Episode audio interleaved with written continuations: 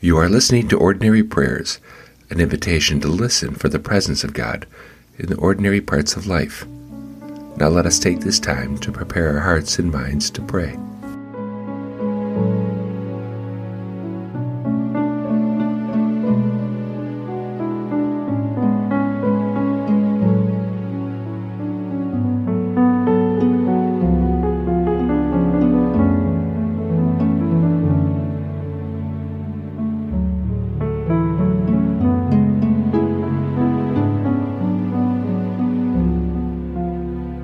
Today is Tuesday, October 30th, 2018, and we read from the book of Isaiah.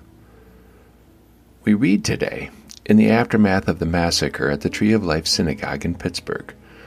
The words we read are part of a hymn, a communal hymn of thanksgiving for God's deliverance from tyrants.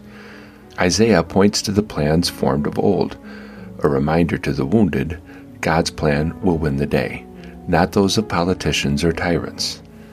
Even in the midst of this confidence, Pittsburgh reminds us the work of tyrants is an ever present threat in every community. Those who choose God's plan are called to serve their neighbor, to help ensure deliverance from tyrants is not just a wish dream, but a reality. We listen to Isaiah chapter 25, verses 1 through 9, as one afflicted and in desperate need of hope.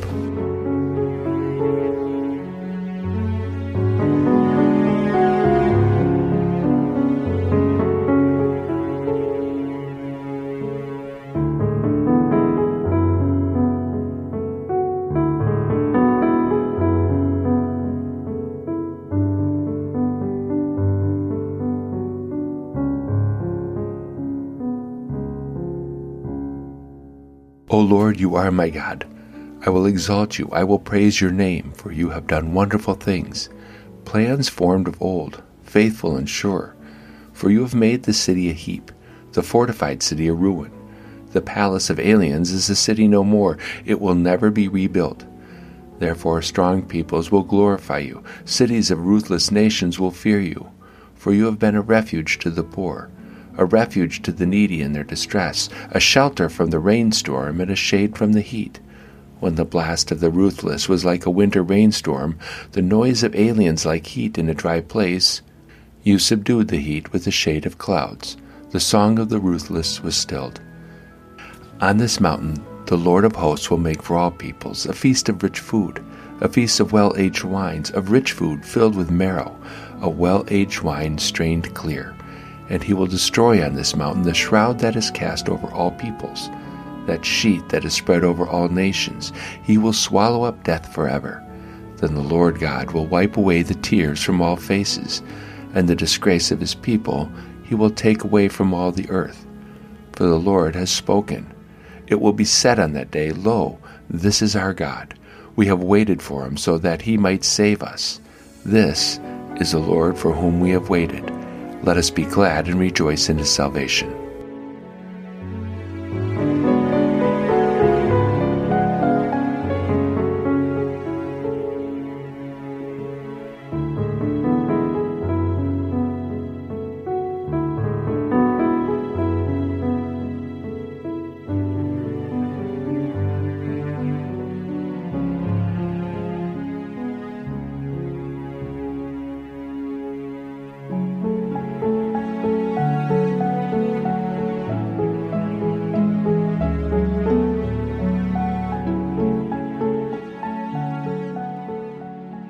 On the 15th of May, in the jungle of Nool, in the heat of the day, in the cool of the pool, he was splashing, enjoying the jungle's great joys, when Horton the elephant heard a small noise.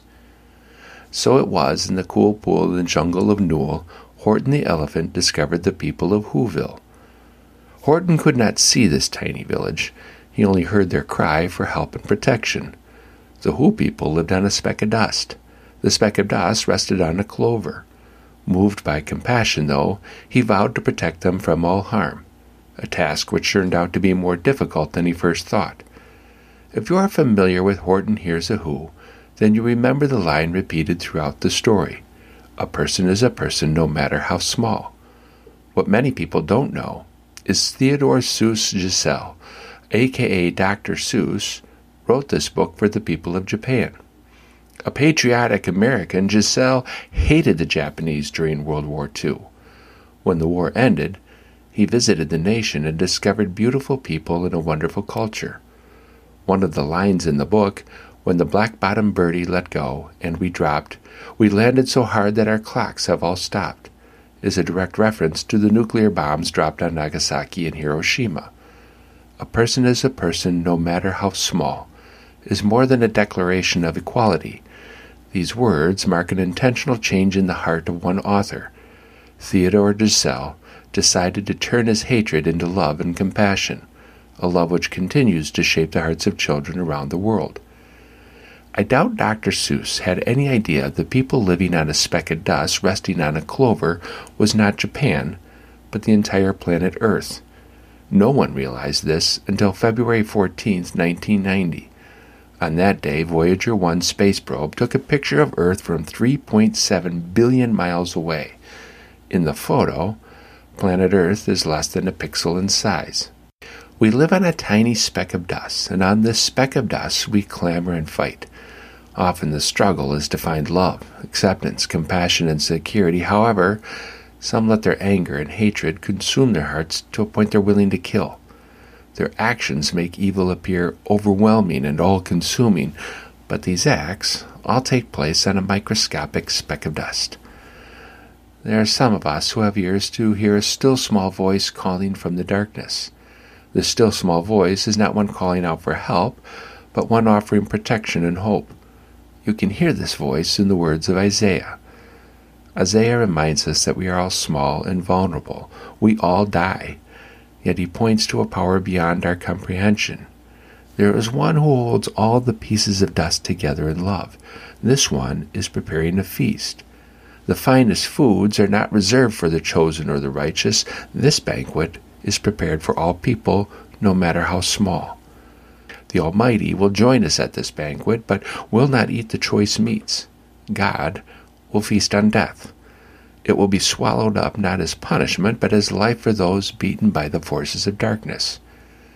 In synagogues across the globe, the scrolls of the Torah are kept in a box.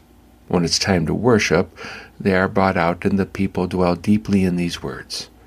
While they are wordsmiths, the real purpose of this discipline is to hear the still small voice which calls out to the speck of dust. These are the words of eternal life, which bullets cannot destroy.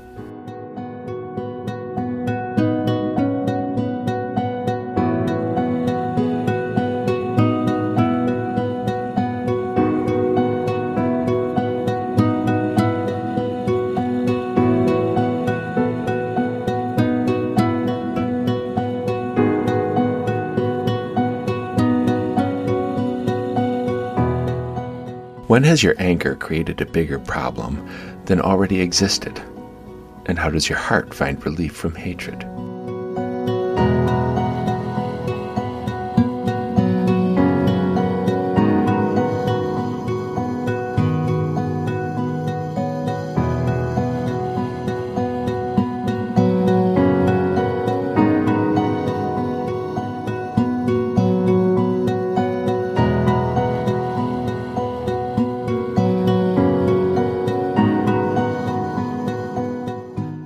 I invite you to search your soul, to pray, and to explore where do you need a change of heart?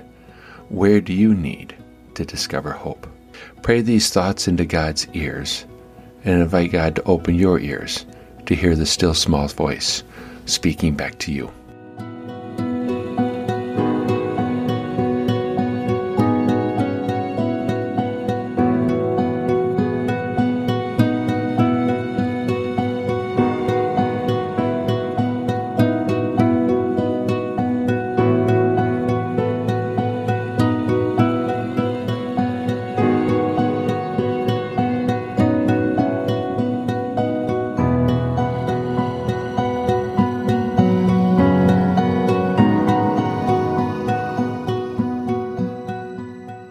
Let us listen one more time to Isaiah chapter 25, verse 1 through 9.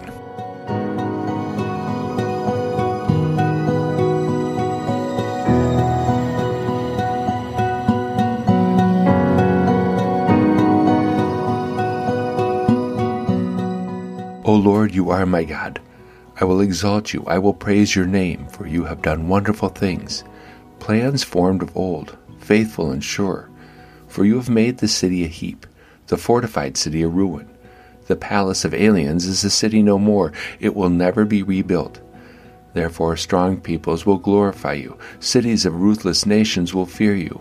For you have been a refuge to the poor, a refuge to the needy in their distress, a shelter from the rainstorm and a shade from the heat. When the blast of the ruthless was like a winter rainstorm, the noise of aliens like heat in a dry place, you subdued the heat with the shade of clouds. The song of the ruthless was stilled. On this mountain, the Lord of hosts will make for all peoples a feast of rich food, a feast of well aged wines, of rich food filled with marrow, a well aged wine strained clear. And he will destroy on this mountain the shroud that is cast over all peoples, that sheet that is spread over all nations. He will swallow up death forever. Then the Lord God will wipe away the tears from all faces, and the disgrace of his people he will take away from all the earth. For the Lord has spoken. It will be said on that day, Lo, this is our God. We have waited for him so that he might save us. This is the Lord for whom we have waited. Let us be glad and rejoice in his salvation.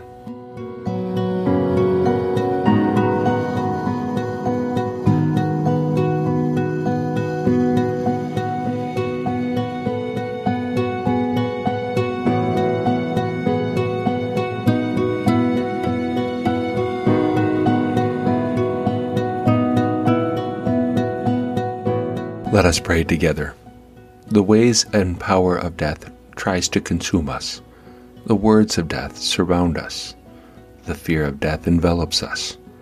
We pray for the community of faith at the Tree of Life Synagogue, and we pray for all Jewish people who are forced to deal differently with the threat of death than us. In the midst of this threat, we come now to hear a different word, a true word, a life giving word. Remind us we are all on Isaiah's mountain where tears are wiped away, where a banquet table has been set, where death has been swallowed up forever. We do not fully understand it, we may not fully believe it, and yet, here it is, the power of life within us and among us. So let us be glad and rejoice in our salvation. Amen.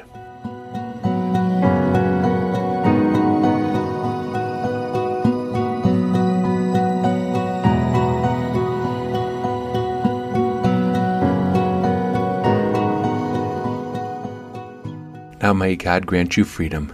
May Christ set you free to love, and may the Holy Spirit go where you go and protect you on your way. Amen.